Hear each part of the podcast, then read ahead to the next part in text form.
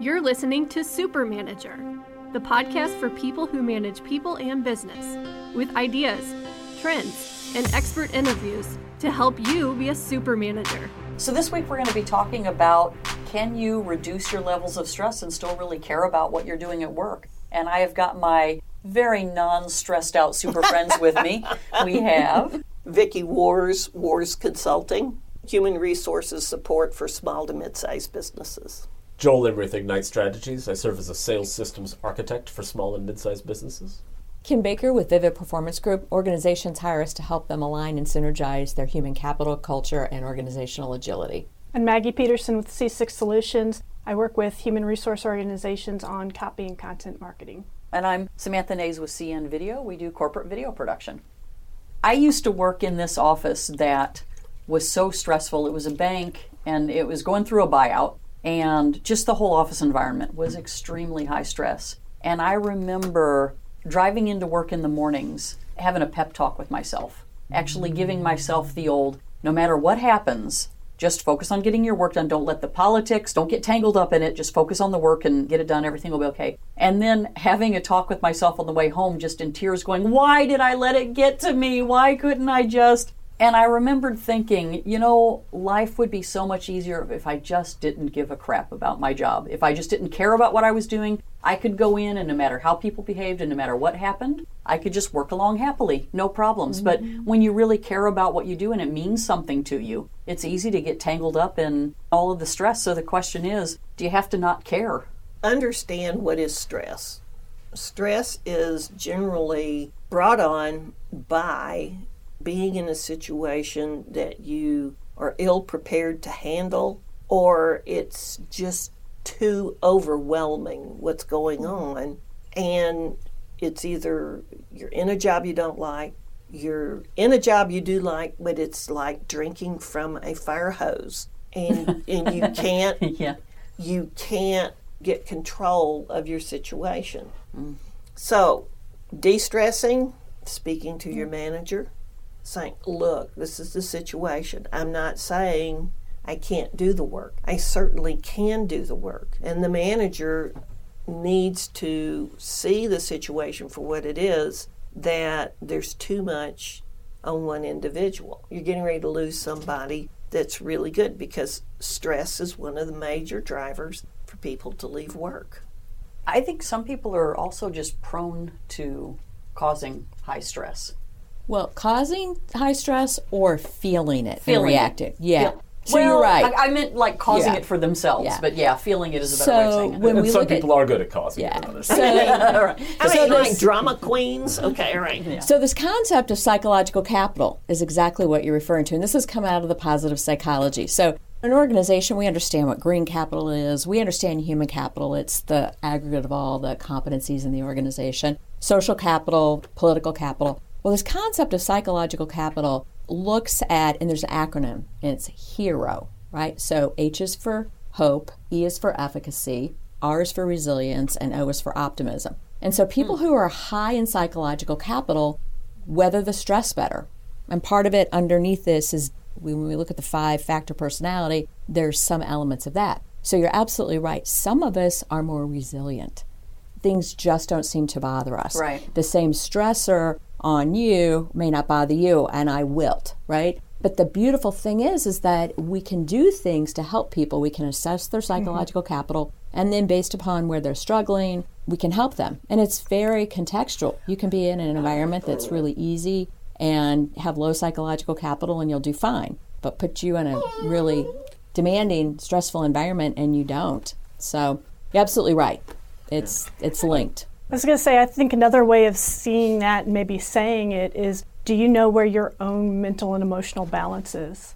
Because if you know that it's starting to tip one way, can you do something to find that center balance again before it tips too far in the wrong direction? What do you mean? Give me an example. When you're in that job and you're starting to work too many hours, do you realize that and find a hobby that gets you out of the office so it gets your mind off something else? Oh, I see. And you can recharge and it recenters your balance versus you're thinking about that work, you know you're working too many hours, but you don't think you can leave because you've got all this work done, so you've just got to keep trying. Mm-hmm. You're not recentering your balance at that point. So finding that hobby, finding something to give you a balance back, I think is But important. that, but that's important. That is important, and, and you hit on a real key there. We can control our stressors by pulling away and doing something we enjoy doing. You've heard of people say, "I'm so stressed out, I'm going for a run." Yeah. I'm so stressed out, Or walk. or I walk. walk, Yeah. or I'm mm-hmm. going. I need to exercise to get this stress off, or I need to go listen to music. I need to go draw. Music's a good one. there are people that find peace in the religion, whatever religion Correct. that the is, meditation, A the prayer room. spiritual Yeah. balance. so it, those are kind of self-loving things to mm-hmm. do when your your stress levels are so high doesn't mean something goes away but it at least gets you a way to de-stress I think a problem is, though, that a lot of people, in order to cope with it, and I have seen it in so many people, is that you just don't care anymore. You get to a point where you say, if I care about doing a good job, if I care about doing things right, we had a podcast discussion a couple of weeks ago with Jerry. It was on gender bias, and he was talking about his daughter and how stressed out she gets at work because she takes things seriously and wants to do things right, and she's got a couple of coworkers that are goof offs and don't really care,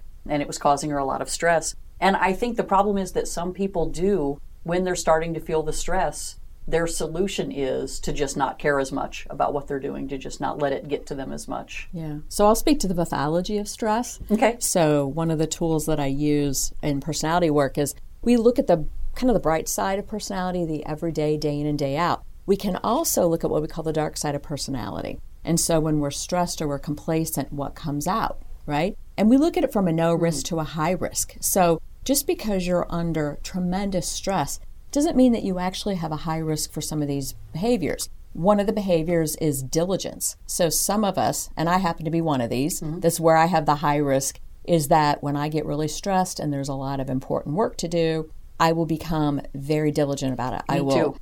Those T's, they aren't crossed, they are double crossed. Right. Those I's aren't dotted, they are triple dotted, right? Right. Because It makes it's you a feel way more in of control. control. Mm-hmm. It's my control. Mm-hmm. I don't have any other high risk behaviors for stress but that one.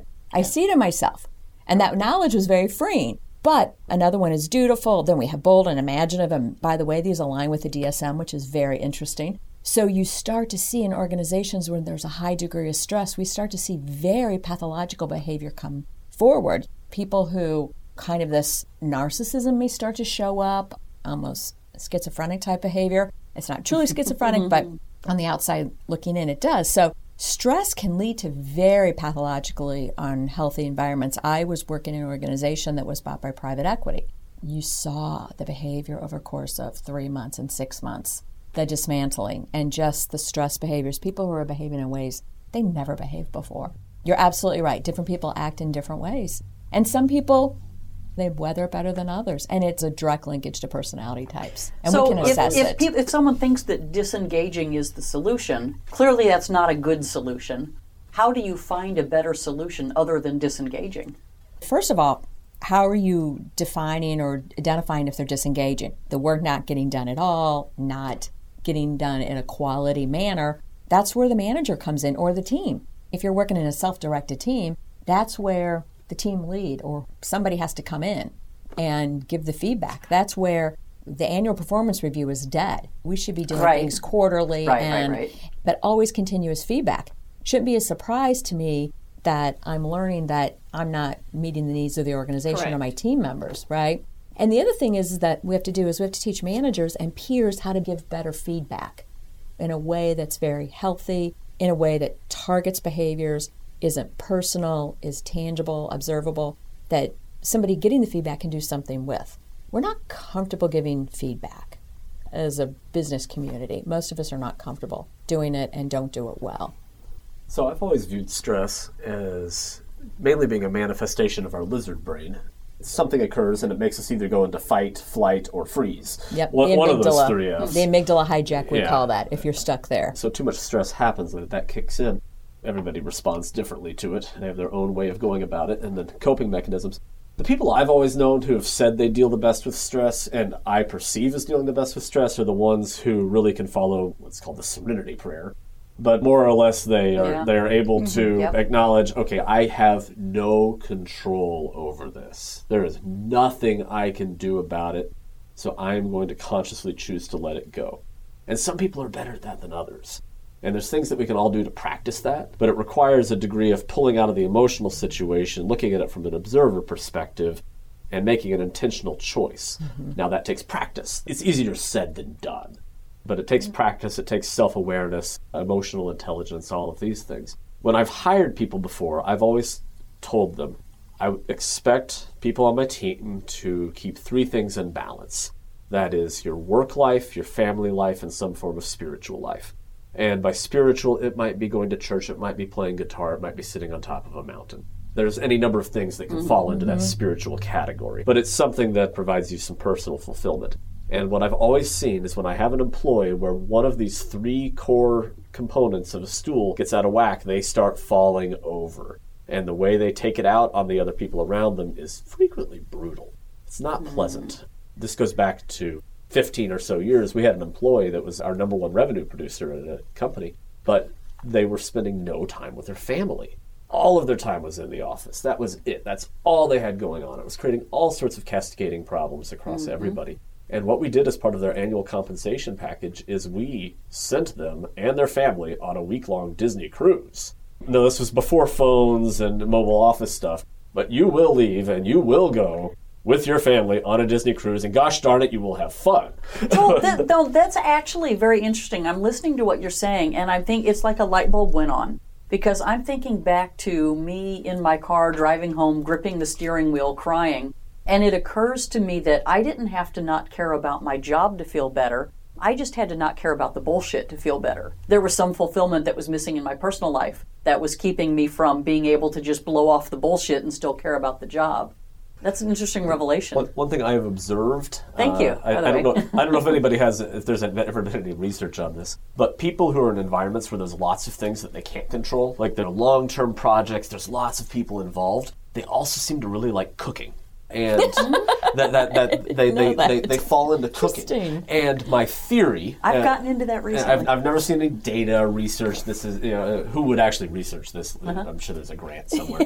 but uh, uh, but my theory about this is Put that on your to-do list. Coo- yeah, cooking is an activity that somebody can individually plan, execute, deliver, and evaluate in a finite, mm-hmm. reasonable amount of time. and taste. Yeah. Yeah, well, that, that too. You're not dependent on a lot of other people. I mean, if I go in the kitchen to cook dinner, if something goes wrong, it's just me. It's not that person in the cubicle next to me who didn't do their part of the job and now I'm angry. It's just me. I forgot to buy the salt. Whatever the case may be. But people who are in those sort of positions with all those uncontrollable big picture responsibilities Mm-hmm. frequently also really enjoy to cook. There's a release they get out of it. I think there's a control to it. No, where that's, an interesting. When I'm stressed, I feel like cooking. I Yeah. cook a meal; it makes me feel better. Yeah. That's that's interesting. So I, I've noticed that Ah, pattern you know, with with people in those sort of. I must, So we've got it, must the not solution. Get When- stressed very often. I don't cook that often. I think Joel's found the solution. Instead of I not find other caring about your techniques. job, just take up cook a meal. cook a meal, you'll feel a lot better. No, that's that's great. That's been very insightful. We also had a, a, some input from a couple people on the web. We had Delton who said you have to care more about what you can control versus what you can't. Uh, That's an immediate stress reducer, and we talked a little bit about that. And then we also had Rebecca. I guess she works in a theater. It says at the theater, it doesn't matter how much stress I have on any given day because the next show will have completely different patrons and different situation. And she also continued that conversation with me offline. But what's interesting, both of those people are in education. Delton is a band director, and my question for him was, how do you deal with stress in that environment? I mean, you have students, you have performances, you have expectations, pressure, parents, administration, and that was his answer. Rebecca, she was actually my ninth grade English teacher, and And she uh, made it through that. She did. She, some, she somehow survived and talks to me. I, if I were her, I wouldn't. She was comparing the difference between education and working in the theater. She has a retirement job as a working in the house in a large theater in Houston, Texas. She says that all the difference is the manager having her back. When there's a problem, the manager has her back. As opposed to in the school, it was stressful because the school, the administration, never had her back. She felt like, and that makes the all the difference for her on that stress level. She also went on in the post to say, as long as I can focus on the safety and happiness of my patrons, I can blow off the other stuff. So that's interesting. With my coaching clients, it's really common that something that's stressing them is our topic. And we talk about control and influence. What can you control versus influence? It seems like for us humans, it's really hard for us sometimes to figure that out, right? Your action, your action, your attitude. That's really what you can control. That's it. Your action, your reaction, your attitude. Everything else is influence. And is it a strong influence, a weak influence? So being able to think that through has been helpful in reducing stress. But the thing that I really focus in on with them as well is what are you afraid of? What are you afraid of? Hmm. Okay, name it. And now what's your plan? Because what happens is if they develop a plan of action, if this horrible thing happens, the fear doesn't control them. Because I got a plan of It's action. done. Sometimes they need to spend a couple weeks working on the plan, really thinking through what would be a viable plan, right? So that they feel confident that, okay, if this happens, I got a plan. But it takes the power away because that fear, yeah, maybe they don't want it to happen, but the fear that it will take them down or the fear of the unknown is gone because they have a plan and that reduces stress. Sometimes I think you talk with people about what is their biggest fear, and as soon as they start talking about it and they start talking about what are the consequences if that really comes to be, they realize it wouldn't be that bad. It would be survivable. The TV show This Is Us. Did any of you guys Oh, watch that show? Mm-hmm. sure. Off The- and on. The couple, the guy is played by the man from St. Louis. Brown. Yeah. Sterling, Sterling Brown. His character and their wife, whenever they're getting stressed out about something, they play worst case scenario, where they sit down and go, okay, what is your worst case scenario? And they'll give some ridiculous fear that they have, and they'll go back and forth, and then they'll just kind of go, okay, I feel better, and it's done. It sounds like that's kind of similar to what you're talking about, is really addressing. And I think sometimes, at least in their example, and here we're talking about therapy from a television show, at least in their example, just hearing it out loud helps to alleviate the fear because like if you're thinking it in your head it might really affect you but then once you say it and you realize well that's not really what's likely to happen here you can calm down a little bit Yeah. Well, here's the challenge. If we can sit here and think about all the things that do work, how do we share it with others so that they can take advantage of it? Tell So them that to they listen can to to this learn from it. there you go i have a little bit of a horror story i knew a friend of mine that worked in a very highly technical highly skilled job and was so stressed out that he actually left the job with no real plans just kind of in the hopes of finding something else. And i think when i spoke with them and i said well what are you going to do? He said i don't know work at a gas station something where i don't have to worry. I mean, this person essentially gave up their career to do a nothing job because he just felt like he couldn't handle the stress of the Quality of life work. decision. Yeah. Right. Yeah. Yeah. Thanks for listening to Super Manager by CN Video Production. Visit our website at cn-video.com for additional episodes and lots of Super Manager resources, or give us a call at 314 Video Me.